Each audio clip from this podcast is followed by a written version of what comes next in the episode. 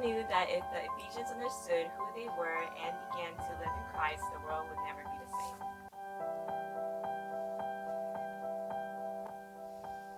The same can be true for today.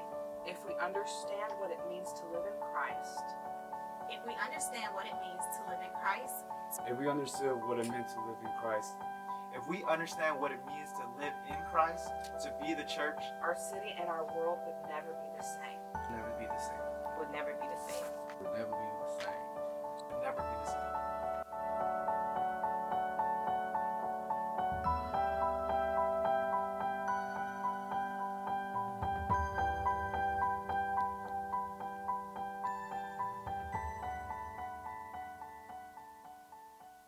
Good morning. I'm so glad to look out and see each one of you here today. I'm excited to celebrate baptism. It's good to have a Darian's family here with us. And so now we get to open the Word of God, the living Word of God, the amazing Word of God, the only book ever written where every time you read it, the author is in the room with you, interpreting it for you at that very moment. And so, how cool is that? That the God of all creation came this morning to visit with us and to let us learn just a little bit more about who He is and what He wants for us in our lives. It's also good to look over and see my mom here today, um, out of the hospital, out of rehab, and uh, here worshiping with us. And I'm so very grateful for your prayers. So, God bless you. So, today we're going to continue that verse by verse understanding of the book of Ephesians. We're in Ephesians chapter 5. We're going to look at verses 3 through 14. But let me give you the backstory because the backstory is relevant to the present story. It's imperative that we understand it. The book of Ephesians is written into how many sections?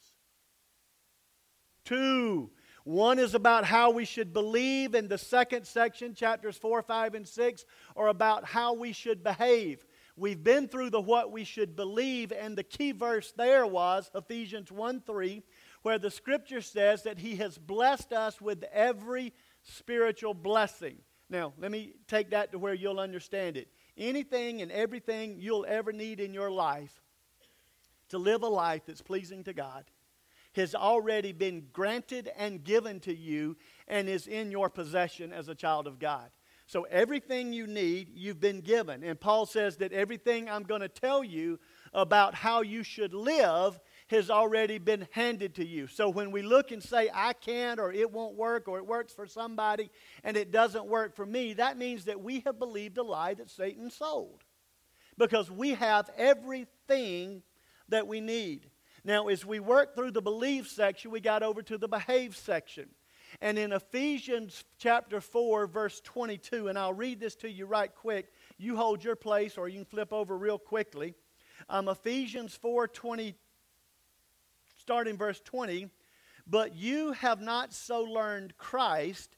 Indeed, if you have heard him and have been taught by him, as the truth is in Jesus, that you put off concerning your former conduct, the old man, which grows corrupt according to the deceitful lust, and be renewed in the spirit of your mind, in verse 24, and that you put on the new man, which was created according to God in true righteousness and holiness. So, in this section from Ephesians chapter 4:20 over to Ephesians chapter 5:20, in how we should behave, Paul is talking to us about our purity, a pure life, a moral life. And he told us to put off some things. In fact, we saw that he told us to put off lying and to put on truth. He told us to put off stealing and put on labor. He told us to put off corrupt words and replace them with kind words. And on and on. So, all through that, that's what he's talking to us about today.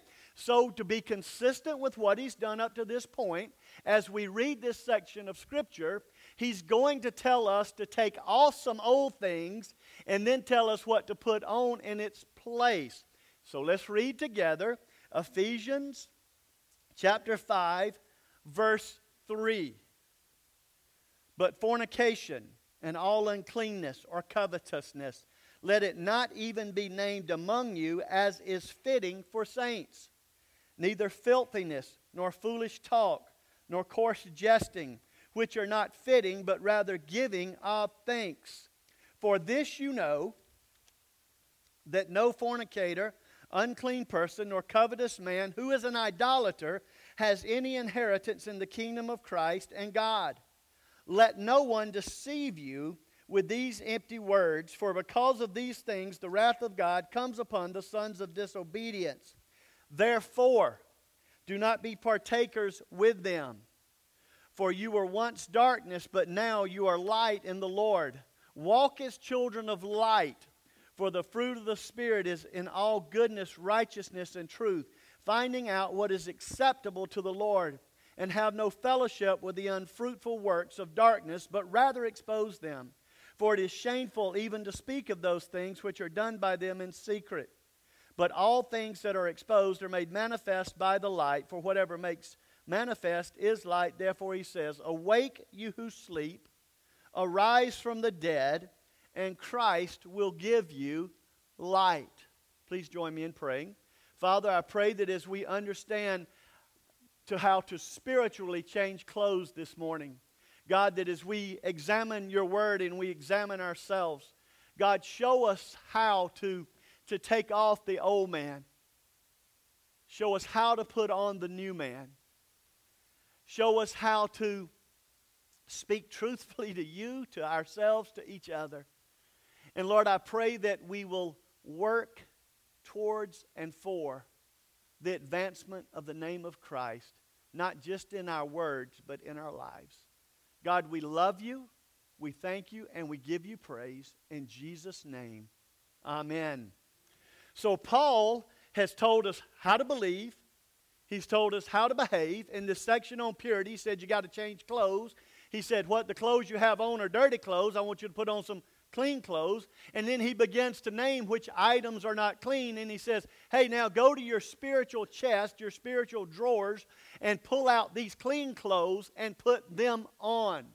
And so this morning, he's told us to take off six things. He told us to take off immorality. He told us to take off impurity.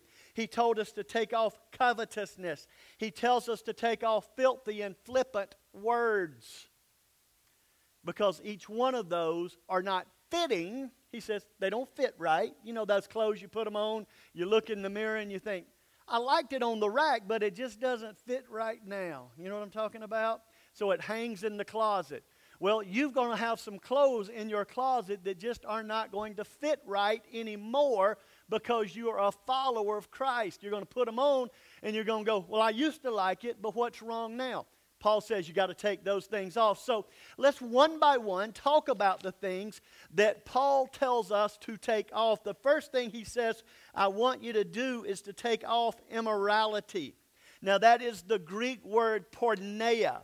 It literally means fornication, it means sexual activity before marriage. Paul is not um, lessening adultery or other kinds, but he says in this particular instance, incident, I want you to take off fornication.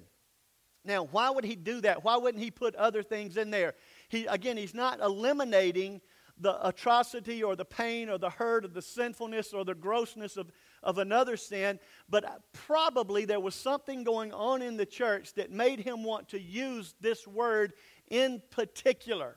He said, I want you to put this off, porneia. And the reason I draw that conclusion is that in other places, when he um, actually names the word adultery, he calls it the word moichea. It's M O I C H E A, and it specifically means in the Greek language that. So Paul is telling us to be pure, not to be immoral. And he says, in this particular incident, I want you to focus on this thing. So, in this case, immorality means the fulfilling of sexual desire before marriage. Porneia means sex before marriage.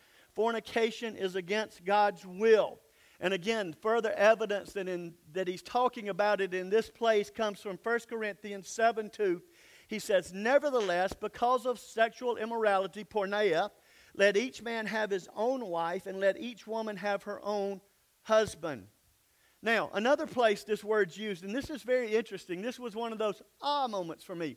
In John 8 41, when Jesus is talking to the disciples about their behavior, not to the disciples, but to the Pharisees about their lifestyle and some of the things that they were doing to people, it says in John 8 41, then they said to him, We were not born out of fornication. We have one Father, one God. So Jesus has turned the heat up on the Pharisees. The Pharisees don't have a really good answer. So what do they do? It's called ad hominem. They look at him and they make an argument that's not relevant. They get the focus off of them and they put it on Jesus and said, Well, you don't have a daddy. We were not born out of fornication. The Pharisees, one of their greatest faults was they could not believe in the virgin birth of Christ. It's the same word, porneia. So when you're making an argument in Scripture, it's good to have resources that take you back to the place to help you fully understand what you're talking about in that particular passage. And so if we take John 8:41 and we take the Matthew passage and all of those things together, we understand 5 3 that that's what he's talking to us about in this place. Now, after he says that I want you to get rid of immorality, fornication, he says the next thing that I would like for you to eliminate, go back with me in 5 3, but fornication and all uncleanness. That uncleanness there is the word um, for unnatural desires, unnatural sexual desires. So, in other words, in particular, he, he would be talking about homosexuality. But now let me tell you what I think is important for the church. The church has always camped on one and kind of said, oops, on the other. And here, Paul is drawing a clear understanding that there are two things that are an offense. There's two things that we need to take off. Because hear me. In fact, I tell the, the kids at FCA this all the time. You're 18 to 22 years old and you're dating someone, you probably are going to be sexually tempted. Now, it goes beyond that. Understand what I'm telling you. The problem is not sexual temptation. The problem is what are you going to do with it? The, it's actually you're being who God made you to be when you have sexual temptation. But Paul is saying, as a believer, as a child of God, as one who's walking with God, he says, there's something you got to take off. You've got to take off fornication. You've got to take off an unnatural desire and you got to put on something else. And again, we're going to get to what he tells us to put on to help us to understand this moment. But the, he says there to us, put this away, an unnatural sexual desire. Over half a dozen times, Paul in Romans and Corinthians and Galatians and Ephesians and Colossians uses this word, and he, here he adds it to fornication to help us understand it's not just sex before marriage in a heterosexual way, but it's also sex before marriage in, or sex in a homosexual way. You understand what I'm getting at here? And then what he tells us is, as a church, we don't need to look at one and go, ah, and the other one say, it's all. God forgives. God does forgive. God does cleanse. God does restore. God does make us new creatures. But in the church, we have a tendency to look for the sins we don't commit and make those worse. You hear me? That is an important, important, important word for us as the church. Paul draws no distinction. He says both are gross, both are hideous, both are against the way and the will and the work of God in your life. And if you want your best life, he says, put that off and put on something else. So he takes us away from this idea of immorality. He says, remove yourself from it. He takes us away from impurity, unnatural desires, and says, Put your mind away from it. And then, oddly enough, it looks like he takes a major turn here because the next things that he says to put off, he says, Put off fornication and all uncleanness or covetousness.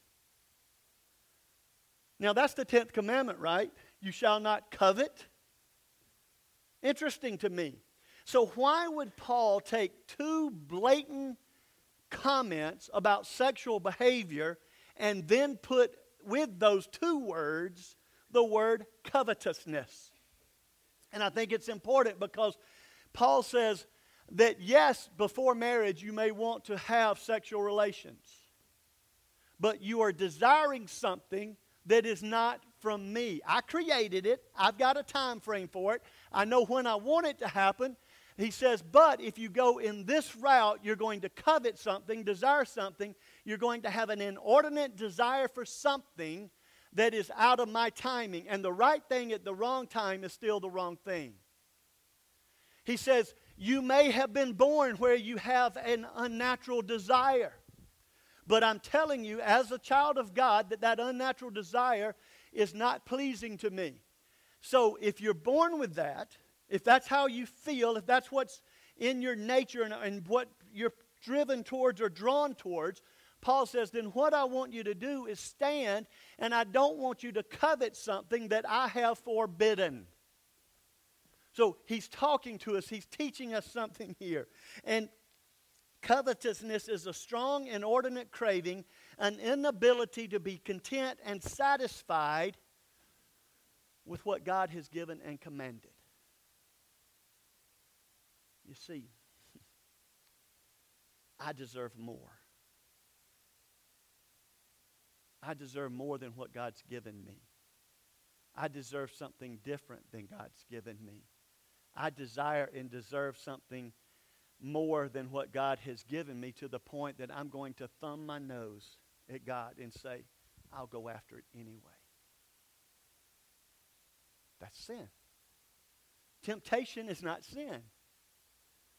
Temptation is a is a moment in time where we can look and say, God, you are good. You are perfect. You have told me that you have supplied me with every spiritual blessing. That's why it's important to understand the whole book. In Ephesians 1 3, he said, I have blessed you with every spiritual blessing. Anything you're ever going to need. So when Satan lies to me and says, you need more than God has given you, or you need something different than God has given you, then I am swapping the truth of God for a lie of Satan, and, and now I am walking off a path that brings honor to God and my best life to me. But hear me. When I sin grossly or you sin grossly, we do not sin in a vacuum. Okay? It's not there. We hurt the people around us. We hurt the individuals in our lives. We hurt large groups, small groups. We hurt faces. We hurt people with names and people that we care about. And Satan can trick us to believe, and we can deceive ourselves to the point we believe, and we begin to justify, oh, at least I'm not born the child of a fornicator. You see what I'm saying? Jesus was talking to them about something that would set them free. Jesus was talking to them about something that would give them eternal life, that would give them the fullest and greatest blessings of God. And instead of hearing it, they began to defend or justify. Now, ladies and gentlemen, I don't know about you and your sin, but I know when I get in mine, I love to justify. I love to give you all the reasons it's okay for me, or all the reasons that it's not bad in this moment, or why maybe God was talking to everybody else in the room, but not Chris. You see, I think that's why it's so very important when the scripture says, do not be deceived, that we don't think it's just some ethereal thing out there that happens to other people. No, it is the sin that happens to even the most qualified or the saints that have lived for God the longest or people in other positions or whatever. It happens to everybody. Satan's not creative, but he is crafty. What he did in the garden, he's doing in Jonesboro. Okay? And Paul says three things here don't be immoral. He says, don't be unnatural. And when you catch yourself being tempted in one of those directions, he says, be careful not to covet. Now, interesting question. Why wouldn't Paul throw the, ten, the 10th commandment in there? I mean, it's a perfect place. Crossed my mind when I read it, thou shalt not covet. But if you begin to think about it, the law, the 10th commandment, was a, con- a legal contract. It said, don't put this in your life. But hear me, the purpose of the law was to show you what you could not do on your own. So if he had thrown the law in there, then it would simply be up to you to have enough willpower or self will. In fact, he didn't say that at all. What he, what he began to tell us here in this idea would be um, something we'd find in Hebrews 13 5, where it says, Let your conduct be without covetousness. Be content with such things as you have, for he himself has said, I will never leave you nor forsake you. The strength is not in my ability to say, I won't, I won't, I won't, I won't, and then I do. The strength comes from, I can't. He never said I could. He can. He always said he would. Now, listen to me.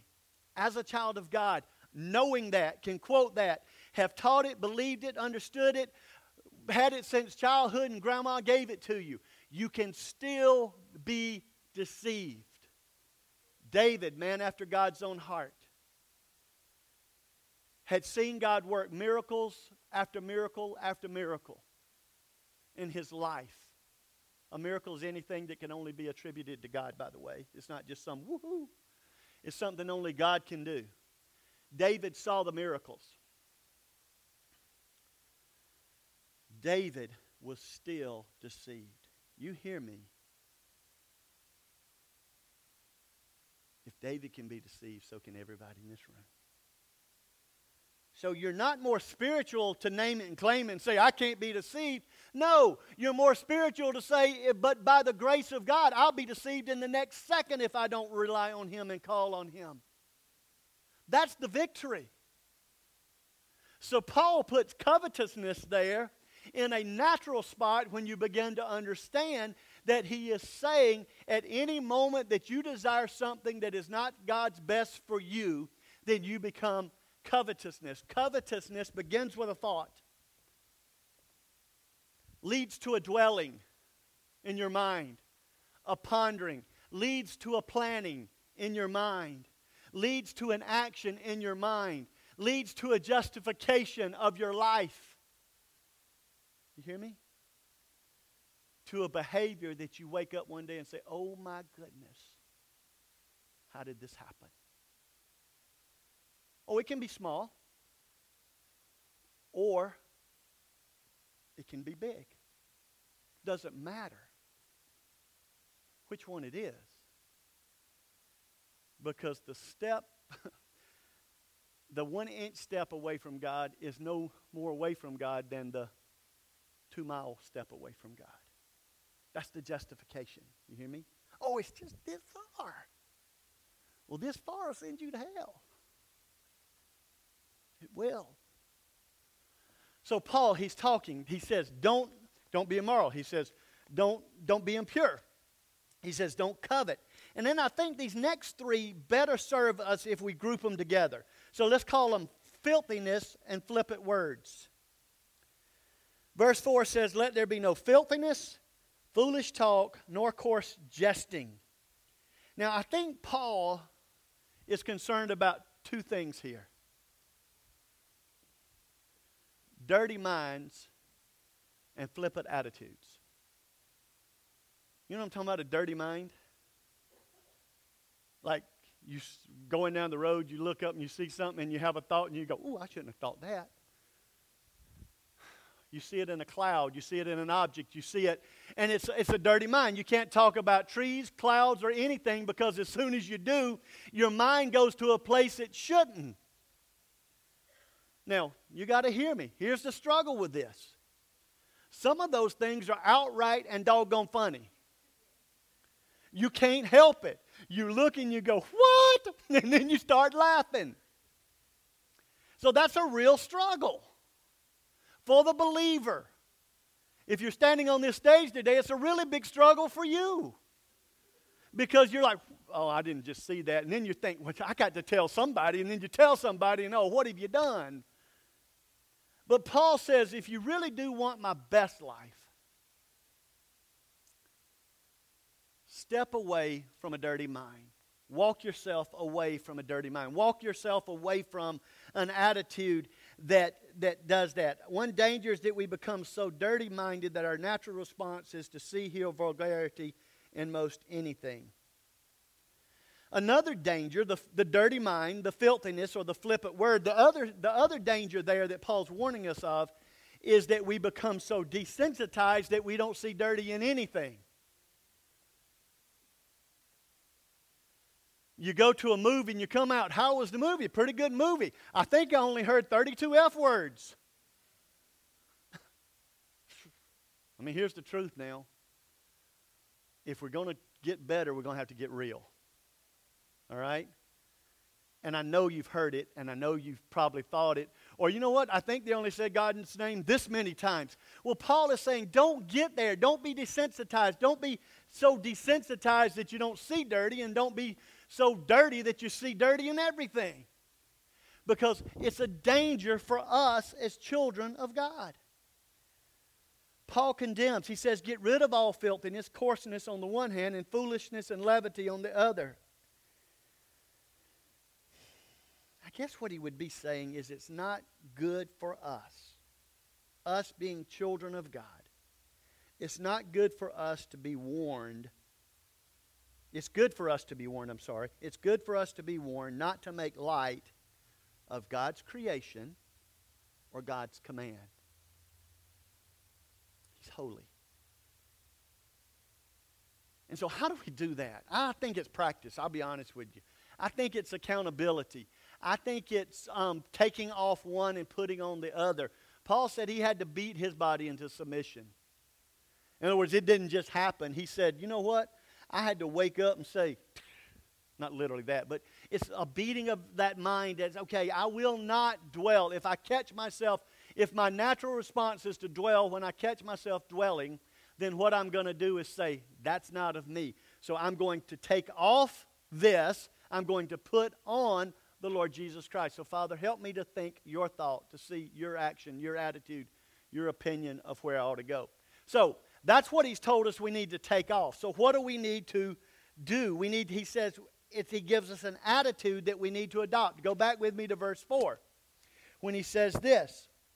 Um, but to get the whole sentence, we'll read three. But fornication and all uncleanness or covetousness, let it not even be named among you, as is fitting for saints, neither filthiness nor foolish talking nor coarse jesting, which are not fitting. That's two times he said not fitting, right? He says two things here, two groups. They are not fitting. In other words, don't put them on. He says they are not fitting for you, but rather. In other words, take these things off, but rather. And what does he say put on? Thanksgiving. What? Wait a minute, God. You just told me not to fornicate. You just told me not to give myself over to unnatural desires. You just told me not to covet things that, that are not pleasing to you. And you're going to tell me that the weapon of choice is thanksgiving? How about could I have a sword, a bazooka, an atomic bomb? Because you don't know what goes on in this mind. But the perfect Word of God says that the answer to those things up there that we need to take off is that we need to put on thanksgiving. Why? What would make thanksgiving such a powerful tool?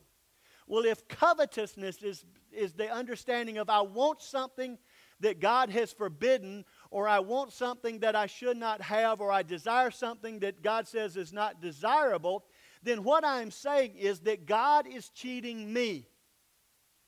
God's got like a good sack of toys over here and he gives them to everybody else. And he's got this little old trinket box that he walks by and says, Hey, Chris, you pull one out of here. And when the moment I believe that, I'm saying, God is not good. And Paul says the antidote to all of that is a grateful heart. Man, God, you left heaven and came to earth was born through a virgin. You lived a sinless life.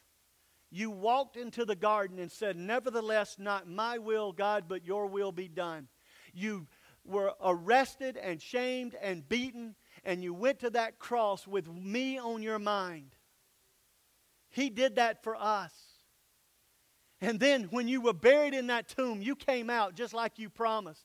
And you walked around and showed everybody, I did it. And then you now are ascended to the right hand of God the Father.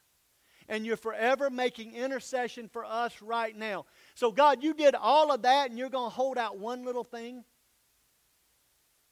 Oh, the conviction, the arrogance that I, we have when we get there and we believe that there's something better or we want something better than what God has for us. Paul says, Be thankful. And in fact, later down in chapter 5, verse 20, he says, In everything give thanks. Everything. That attitude of thankfulness is very powerful. Action plan. Do you keep a log of what you're thankful for? Do you write down every day, God, thank you that I drove to work and not one of those maniacs hit me? You know what I'm saying? God, thank you that I went to the refrigerator and pulled out food to eat. God, thank you that I went through the drive through and I had money to pay for it. God, thank you for the blessing of my family, my wife, my children, my grandchild, my mom sitting in church. Begin to thank God for all the things He's done. And then when we take our minds off of what we wrongfully want and put them on what we rightfully have, every spiritual blessing, there's a work that God does there. It's a God work that He begins to put in us contentment appreciation, desire, respect, understanding. Is it overnight? I don't know. I don't know. Maybe somebody stands up and says it happened overnight. But I think that it is an exercise in your life that you choose to do it. And the scripture says that if I fail today, I wake up tomorrow and His mercy is new when? Every morning. And we don't use the mercy and the grace as an excuse to keep on, but we use it as the, as the motivation to bow down to Him. So we've got an attitude that we need to adopt. We need to replace impurity with thanksgiving. Why He replaces them with gratitude, we've already talked about. But listen to me, this is what I think verse 5 helps us to understand here is that for you know this, that no fornicator, no unclean person, nor covetous man who is an idolater has any inheritance in the kingdom of God. That does not mean you will lose your salvation, but it means if before salvation that you are focused on all those things, that you will not recognize the need to bow your heart to God. But now, for the child of God who's born again, it also means that you will start living for yourself and not for the glory and the pleasing of God. Because let me tell you what covetousness does Covetousness dethrones God. You say, what do you mean there? Well, remember we've done this in the past that we say, here's my heart, and in the middle of my heart is a chair. Well, it's a one seater. And either God is on that throne or I am on that throne. At the minute that I become covetous, at that moment I'm saying, God, you are not good. What you have for me is not good. So I'm going to boot you off the throne, and the second that I boot him off the throne, by default, I put me on the throne. It's not, may not even be a choice. You may be saying, oh, no, no, no, I want God on the throne. But at the second that you begin to covet, you, ah, he's out, you're on it. So we dethrone him. And at that moment that we dethrone him, we are what the scripture calls a carnal man or a carnal woman. May be born again, may be going to heaven, but we cannot be under the rule and the lordship of Christ if we're on the throne and he is not. Now that becomes the challenge for the church. That becomes the challenge for Chris. That becomes the understanding of wait a minute, gratitude really is unbelievably powerful.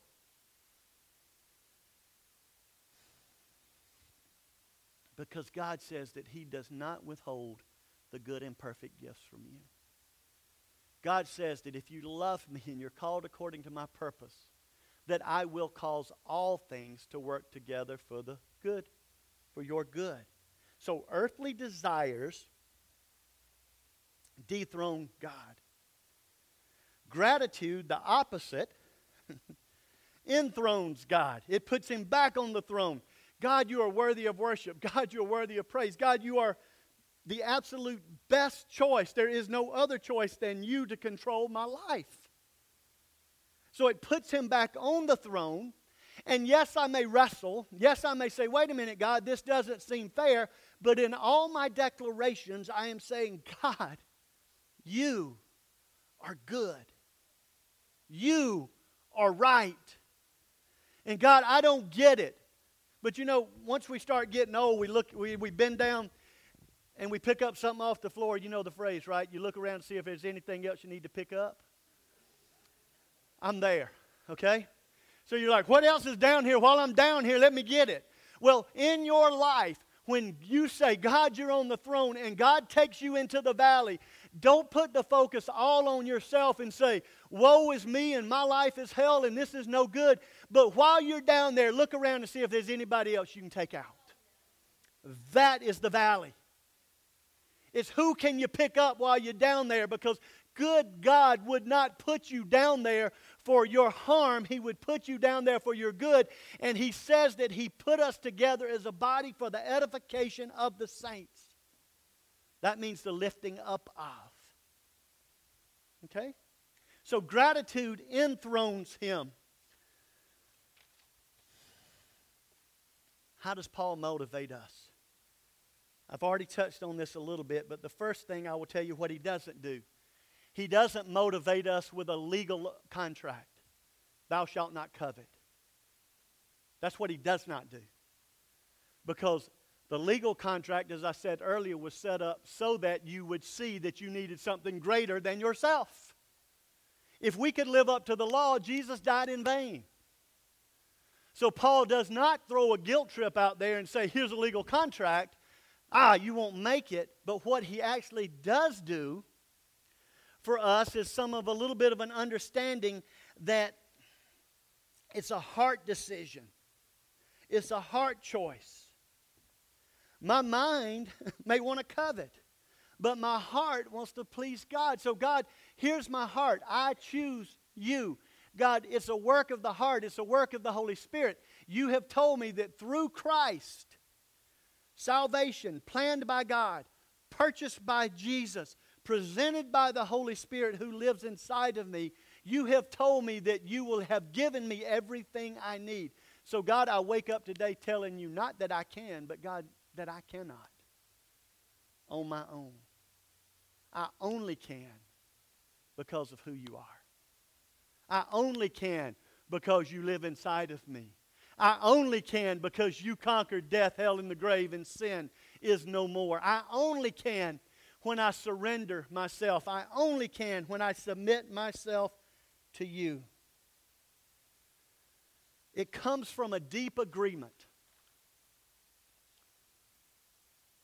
that the will of God is not only good, but that the will of God is perfect.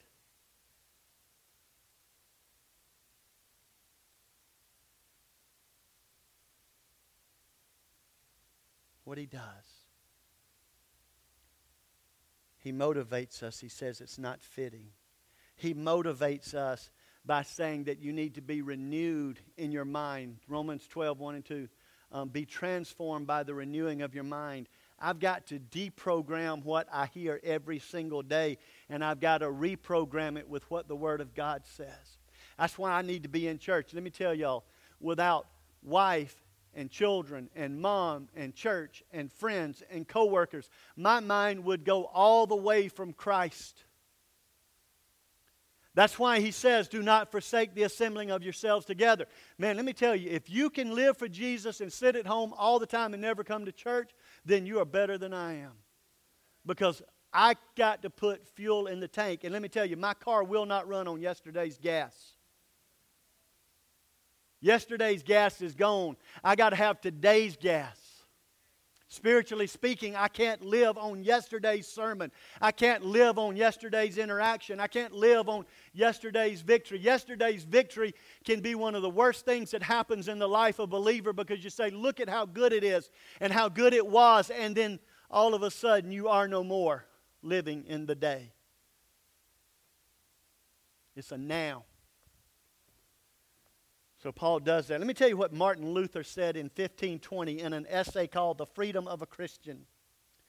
He says, Although I am an unworthy and condemned man, my God has given me in Christ all the riches of righteousness and salvation without any merit or work on my part, out of pure free mercy, so that from now on I need nothing except faith which be- believes that this is true. Why should I not therefore freely, joyfully, with all my heart, and with an eager will do all the things which I know are pleasing and acceptable to such a Father who has overwhelmed me with his inestimable, estimable riches? In other words, for the believer, born again, covetousness with all of its impurities is unfitting and out of the question. They don't go together.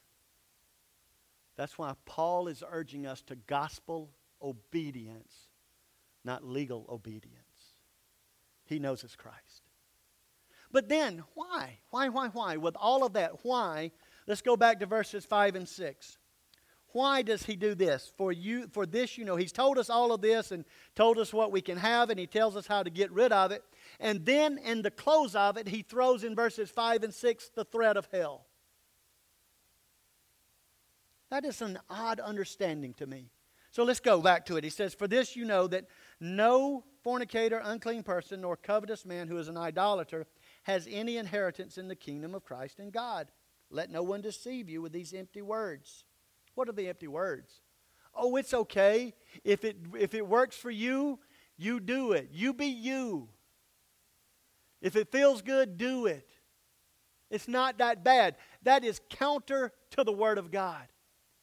The Scripture nowhere ever says you be you. The Scripture says you be dead to you. The Scripture says to be alive in Christ. The Scripture says to deny yourself, take up your cross, and follow Him. And at that moment that I put that covetousness in my life, I no longer want to pick up my cross and follow Him. I want to pick up my desire and satisfy me. And so Paul says, Be careful, you who sit in church. This was written to the church at Ephesus. Now, we know that Paul knows that, that these things that he's writing about, he wrote about them because they were happening. They were immoral, they were impure, they were coveting, they were filthy, and they were desensitized. So he's writing to them. He says, when you're sitting, gathering with the other believers, don't sit there deceived with a false sense of security that you name the name of Jesus and life is good and you're going to heaven. He said, you better wake up because look down at the other part of it, the last verse that I read to you. Awake, who, you who sleep, arise from the dead. Live people don't need to rise up. Dead people need to rise up. He says, Dead people, if you will rise up, the light of Christ will shine on you. Do not deceive yourself just because you name a location that you go to church, that you have the life of Christ in you.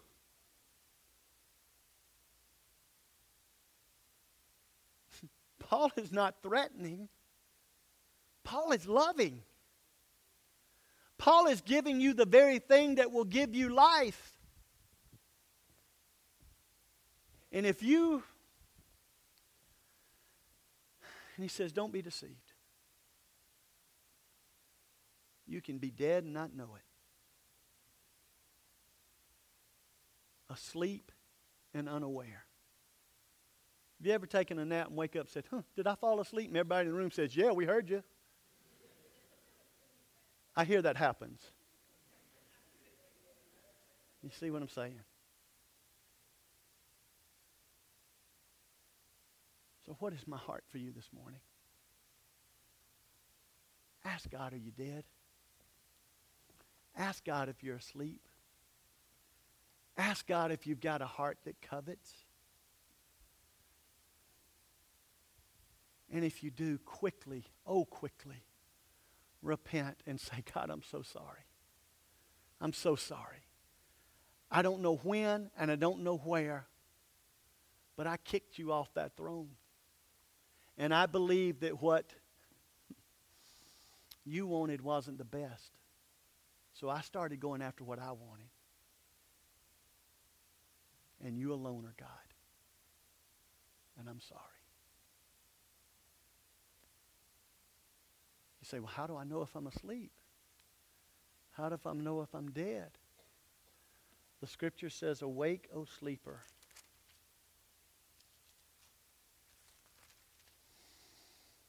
Arise from the dead. Christ will give you light. You just got to ask Him. Ask Him. And when He speaks, don't you delay. You say yes right now. I can tell you. It's an amazing thing. What is the story that says these are the best of times and these are the worst of times? It's like you're sitting on the top of a, of a fence, and depending on which way you fall, is which one it is. Fall towards Jesus.